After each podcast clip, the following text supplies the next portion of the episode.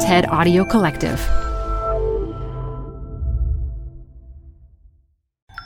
This TED Talk features structural biologist Karissa Sanbonmatsu, recorded live at TED Women 2018. Support comes from Zuckerman Spader.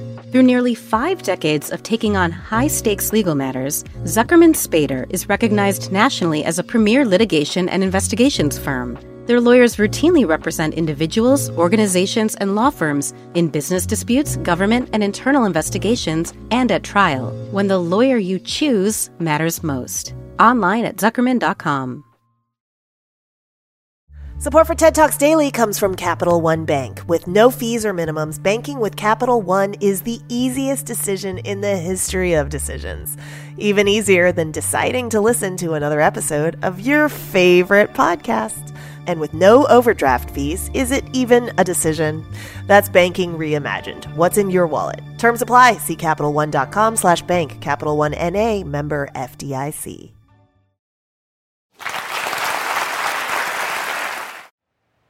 So, what does it mean to be a woman? We all have XX chromosomes, right? Actually, that's not true. Some women are mosaics. They have a mix of chromosome types with X, with XY, or with XXX. Well, if it's not just about our chromosomes, then what is being a woman about? Being feminine, getting married, having kids. You don't have to look far to find fantastic exceptions to these rules, but we all share something that makes us women. Maybe that something is in our brains.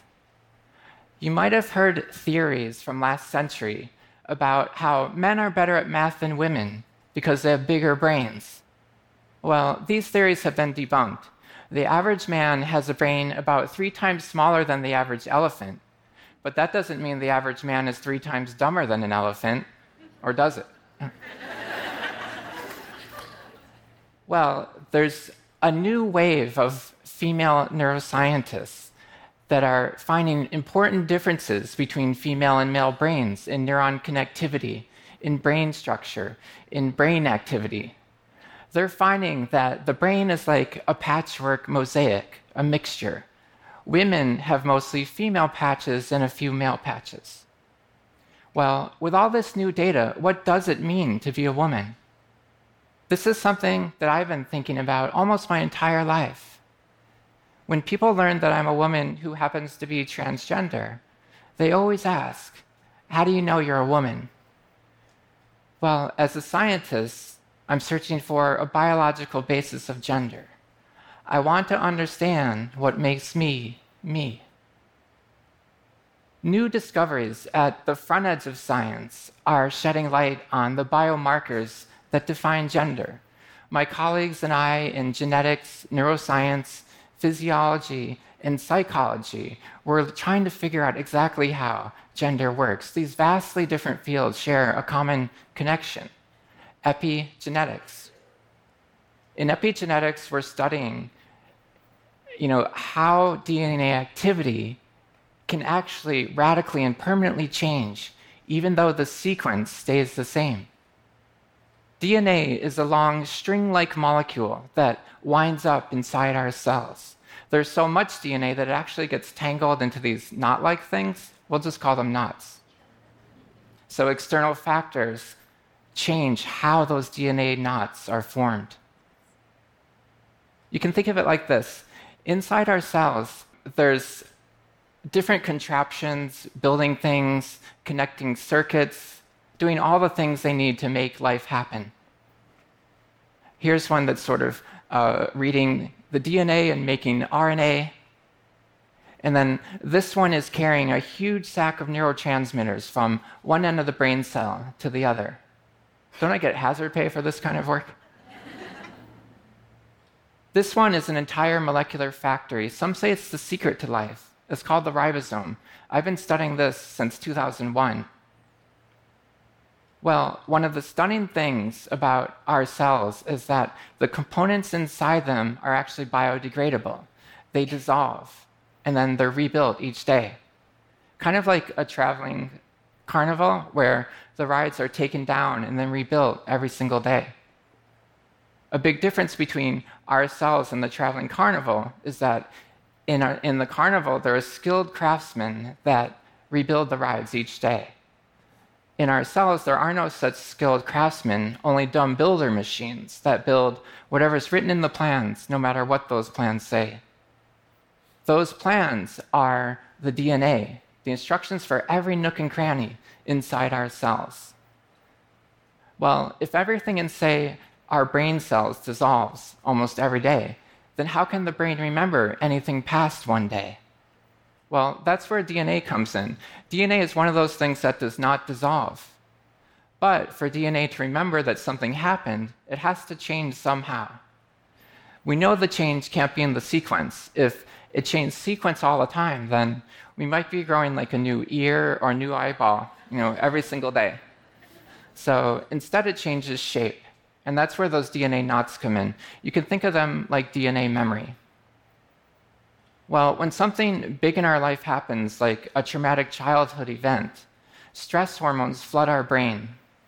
The stress hormones don't affect the sequence of DNA, but they do change the shape.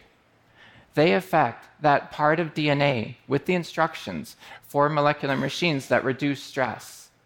That piece of DNA gets wound up into a knot, and now the dumb builder machines can't read the plans they need to build the machines that reduce stress. That's a mouthful, but it's what's happening on the micro scale. On the macro scale, you practically lose the ability to deal with stress, and that's bad. And that's how DNA can remember what happens in the past. Well, this is what I think was happening to me when I first started my gender transition. I knew I was a woman on the inside, and I wore women's clothes on the outside, but everyone saw me as a man in a dress. I felt like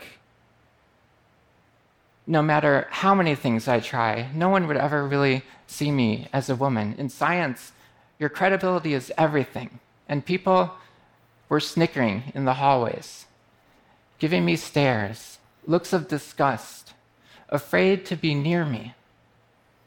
I remember my first big talk after transition. It was in Italy. I'd given prestigious talks before, but this one, I was terrified. I looked out into the audience, and the whispers started the stares, the smirks, the chuckles. To this day, I still have social anxiety around my experience eight years ago. I lost hope. Well, don't worry, I've had therapy, so I'm okay. I'm okay now.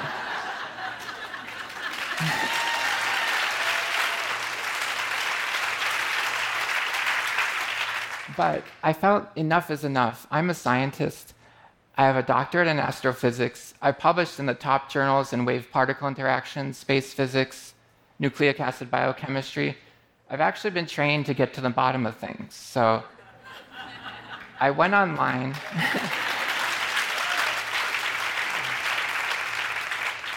so I went online and I found fascinating research papers. I learned that these DNA knot things are not always bad. Actually, the knotting and unknotting, it's like a complicated computer language. It programs our bodies with exquisite precision. So when we get pregnant, our fertilized eggs grow into newborn babies this process requires thousands of DNA decisions to happen. Should an embryo cell become a blood cell, a heart cell, a brain cell? And the decisions happen at different times during pregnancy some in the first trimester, some in the second trimester, and some in the third trimester. Well, to truly understand DNA decision making, we need to see the process of knot formation in atomic detail. Well, even the most powerful microscopes can't see this. What if we try to simulate these on a computer? Well, for that, we'd need a million computers to do that. Well, that's exactly what we have at Los Alamos Labs a million computers connected in a giant warehouse. So here we're showing the DNA making up an entire gene folded into very specific shapes of knots. For the first time, my team has simulated an entire gene of DNA, the largest biomolecular simulation performed to date. For the first time, we're beginning to understand the unsolved problem of how hormones trigger the formation of these knots. Well, DNA knot formation can be seen beautifully in calico cats. The decision between orange and black happens early on in the womb. So that orange and black patchy pattern, it's an exact readout of what happened when that cat was just a tiny little kitten embryo inside her mom's womb. And the patchy pattern actually happens in our brains and in cancer. It's directly related to intellectual disability and breast cancer. Well, these DNA decisions also happen in other parts of the body. It turns out that the precursor genitals transform into either female or male during the first trimester of pregnancy. The precursor brains, on the other hand, transform into female or male during the second trimester of pregnancy. So, the current working model is that a unique mix in my mom's womb caused the precursor genitals to transform one way but the precursor brains to transform the other way. Well, most of epigenetic research has really focused on stress, anxiety, depression, kind of, kind of a downer, kind of bad things. but nowadays, the latest stuff, people are looking at relaxation. Can that have a positive effect on your DNA?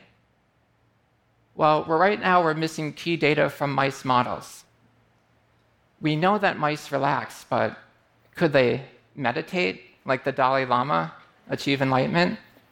Could they move stones with their mind like Jedi Master Yoda? Mmm, a Jedi mouse must feel the force flow. Mm.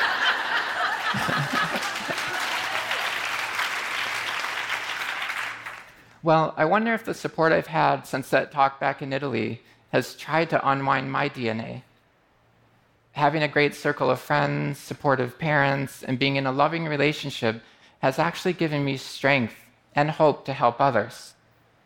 At work, I wear a rainbow bracelet. Sometimes it raises eyebrows, but it also raises awareness. There's so many transgender people, especially women of color, that are just one demeaning comment away from taking their own lives. 40% of us attempt suicide if you're listening and you feel like you have no other option, try to call a friend, go online, or try to get in a support group. If you're a woman who's not transgender, but you know pain of isolation, of sexual assault, reach out.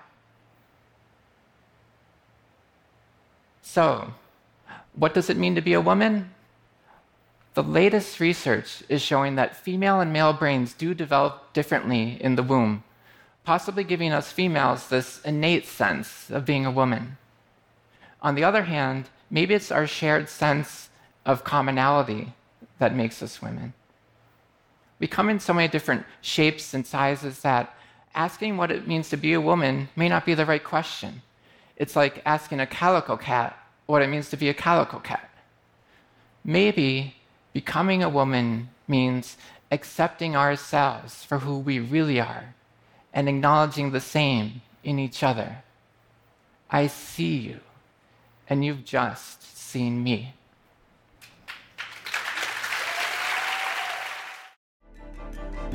For more TED Talks, go to TED.com.